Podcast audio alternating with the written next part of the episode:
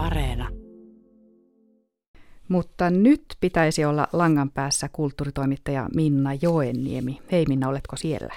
Joo, täällä ollaan. Mahtavaa. Ja nyt oletkin siellä toisessa päässä. Monesti olet studion päässä jututellut ja jututtanut erilaisten ohjelmien vieraita.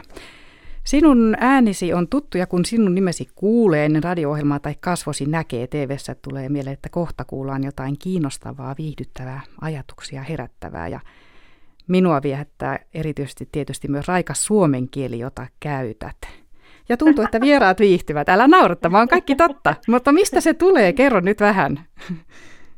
ja, ja mistä mun äh, viehättävä suomen kieli tulee, niin tuota, sitä pulppua niin, että ei välillä poikki saa. Ja, ja to, onneksi on tehnyt myös paljon sellaisia ohjelmia, joissa saan ja joudun tuota, itseäni editoimaan, eli ottaa kaikki niikut ja tota noin niitä pois ja, ja, ja rankaisemaan. Että, että, mutta ilo on kyllä aina päästä varsinkin kontaktiohjelmia tekemään. Että tämä runo haluaisin kuulla. Pääsin tuossa Kaisa Pulakan äh, tilalle korona, viera, koronavarauksena ja, ja tuota, nyt on tulossa ikimuistoisten esineiden ilta maaliskuun ensimmäisenä lauantaina ja, ja mm, kovasti nyt tästä perään kuulutaan, että ihmiset soittaisi tavaroiden tarinoita, koska mulla on semmoisena tausta-ajatuksena, että tuuletettaisiin tätä tilannetta, että ihmisillä on, on paljon ö, perittyjä ja, ja merkityksellisiä tarino, tarino, tavaroita, joihin liittyy tarinoita ja, ja sitten vähän semmoinen tuska siitä, että mihin ne laitetaan, ne ihan nuhkin mahdu ja museoihin olisi ihana saada ne talteen esimerkiksi, kun perikunta ei olekaan aikeissa ottaa, niin niin nyt mahdollistetaan se, että ihmiset voi soittaa ja, ja kertoa ikimuistoisten esineiden illasta tämmöisten vähän kodittomien tavaroiden tarinoita. Tämmöisten konmarituksen uhrien tavaroiden, niin. tällaisten tavaroiden tarinoita. Minkälaiset tavarat kaikki nyt kelpaavat, jos joku nyt alkaa miettiä, että soittaisinko? No minähän olen sitä mieltä, että kansa yllättää, että, että tuota se, jos tulee se tunne, että, että tässä on se tavara, joka kaipaisi kotia ja, ja voisi joku museokin sen ehkä ottaa, niin nyt vaan soittamaan. Kyllä mä lupaan, että muutamia museolaisia on kuulolla. Ja, ja sitten toisaalta me voidaan siis muun muassa Ventsel Hagelta mukassa studiossa, niin me voidaan miettiä, että, että missä niitä vaihtoehtoisia uusia koteja voisi niille esineille olla. Ja, ja sitten on luvassa myös niin kuin museoilta sellaisia tarinoita, mitä tästä ajasta he ovat tallentaneet että, että meillä on niin kuin onnettomia ja onne, onnekkaita tarinoita luvassa, että jos on itse saanut pelastettua jonkun tarina, tavaran, niin semmoinenkin tarina kyllä kiinnostaa. Mutta palataan siihen, kun se lähempi H-hetki tulee.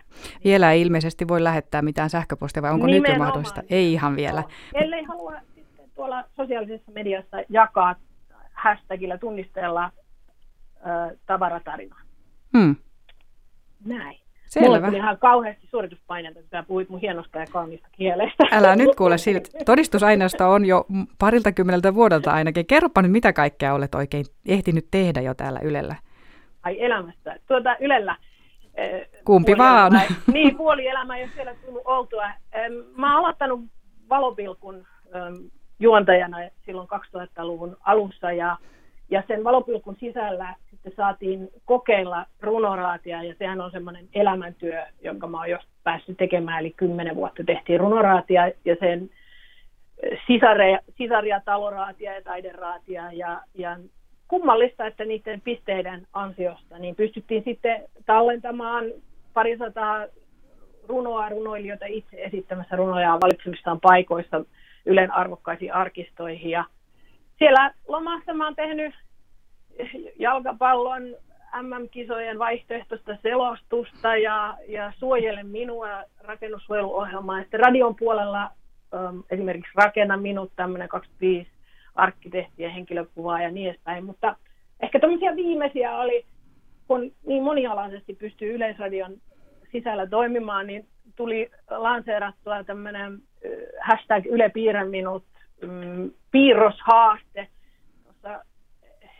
joulua ennen tai oikeastaan kulttuurigaalan alla ja haastettiin ihmisiä piirtämään toisiaan yhdellä viivalla ja kysymään, että mitä kuuluu, katsomaan toista. Ja se oli aika ihastuttava. Koululaiset lähti kovasti mukaan, että se, sen seurauksena oli ruokaloissa kauniita näyttelyitä ja, ja tota, tarinoita siitä. Musta se on hieno, hieno tunne, että on voinut edes auttaa sitä, että ihmiset katsoo hetken toisiaan ja mm. kuuluu. Että täm, mm. tämmöisiä mm. monia semmoisia semmoisia niin kuin hyvää tekeviä äh, asioita on päässyt Yleisradion kautta tekemään. Ja, ja nyt seuraava nappaan, kato Aasinsiltojen taidetta, niin, no niin. tästä, eli, eli tota, kiva asia, jota, jota ihmiset saa Radio Suomen puolella kuunnella tuossa Kalevalan päivän aattona 27. päivä, niin Kansan runoradion ehdotin Kansanradion tekijöille, että jos tehtäisiin erikoislähetys, kun siellä Kansanradiossahan on paljonkin vilkahtelee runoja, niin, niin erikois, oikein kunnon haaste pantiin pystyyn ja voi että, kyllä on, kyllä on mehevää ollut. Eilen niitä Pertti Arlan kanssa kuunneltiin näitä nauhoituksia, kun ihmiset soittaa puhelimeen ja, ja lukee niin kuin hyvinkin tunteikkaita ja tosikoiden ja veitikoiden runoja, niin, niin tota, siinä tuntee myös tekevästä merkityksellistä. Kun sitten samaan aikaan mä raahasin Yleisradiolla tänne kotiin, niin oikein raskaan säkillisen nykyrunoutta, kun mä istun tässä tanssivaa karhu runopalkinnon, Ylen palkinnon raadista, niin, niin tota, yritän nyt puhdistaa mieltäni ja, ja tota, tässä edessäkin on esimerkiksi Lassi Rajamaan asiat, joita vielä on runoteos. Hmm. Eli tans, tanssivaan karhuun nyt perehdyt, mutta tekee mieli palata vielä nyt ihan kuuntelijoidenkin kannalta tuon, eli sunnuntaina 27. helmikuuta, ei ensi, mutta seuraava sunnuntai, mm. eikö niin? Ja silloin Kansanradio onkin Kansan runoradio. On. Se kuulostaa todella hienolta. No sitten on vielä täällä podcastien puolella suomentajien salaisuudet. Kuuntelin sitä pikkusen ja tuli mieleen kysymys, että miten, miten nämä ovat syntyneet, olet toimittajana, mutta itse asiassa siellä suomentajat keskustelevat keskenään ja se kuulostaa tosi kivalta. Miten, miten se syntyi? Heititkö vain heille teeman vai miten, no, miten tämä kaikki syntyi? No itse asiassa tässä on semmoinen toisenlainen hyvän tekemisen tausta, että, että tuota, tällainen ähm, suomentajat lukijoiden luo hanke on ollut olemassa jo 2018 vuodesta asti ja oliko se 120 vierailua kirjastoihin on suomentajat tehneet, jalkautuneet puhumaan ähm, erikoisosaamisestaan. Ja, ja tuota, sitten kun pandemia tuli, niin he ryhtyi tekemään tällaisia äh, videoita.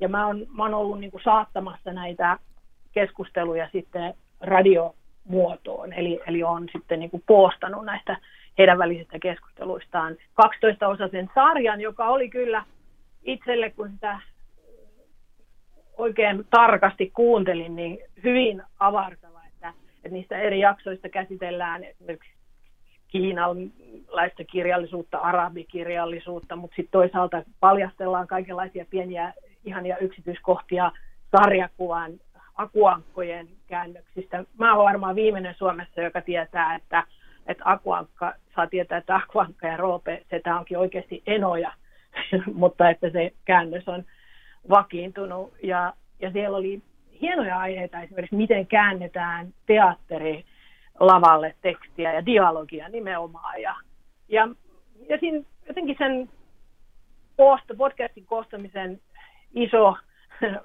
oivallus oli, että, että todellakin niin kuin puolet suomalaisesta kirjallisuudesta on käännetty ja ilman tätä tämmöistä vähän liiankin näkymätöntä ammattikuntaa, jolla on hyvin mielenkiintoinen ja, ja vastuullinen tehtävä, niin eihän sitä olisi meillä luettavana. Että, mm.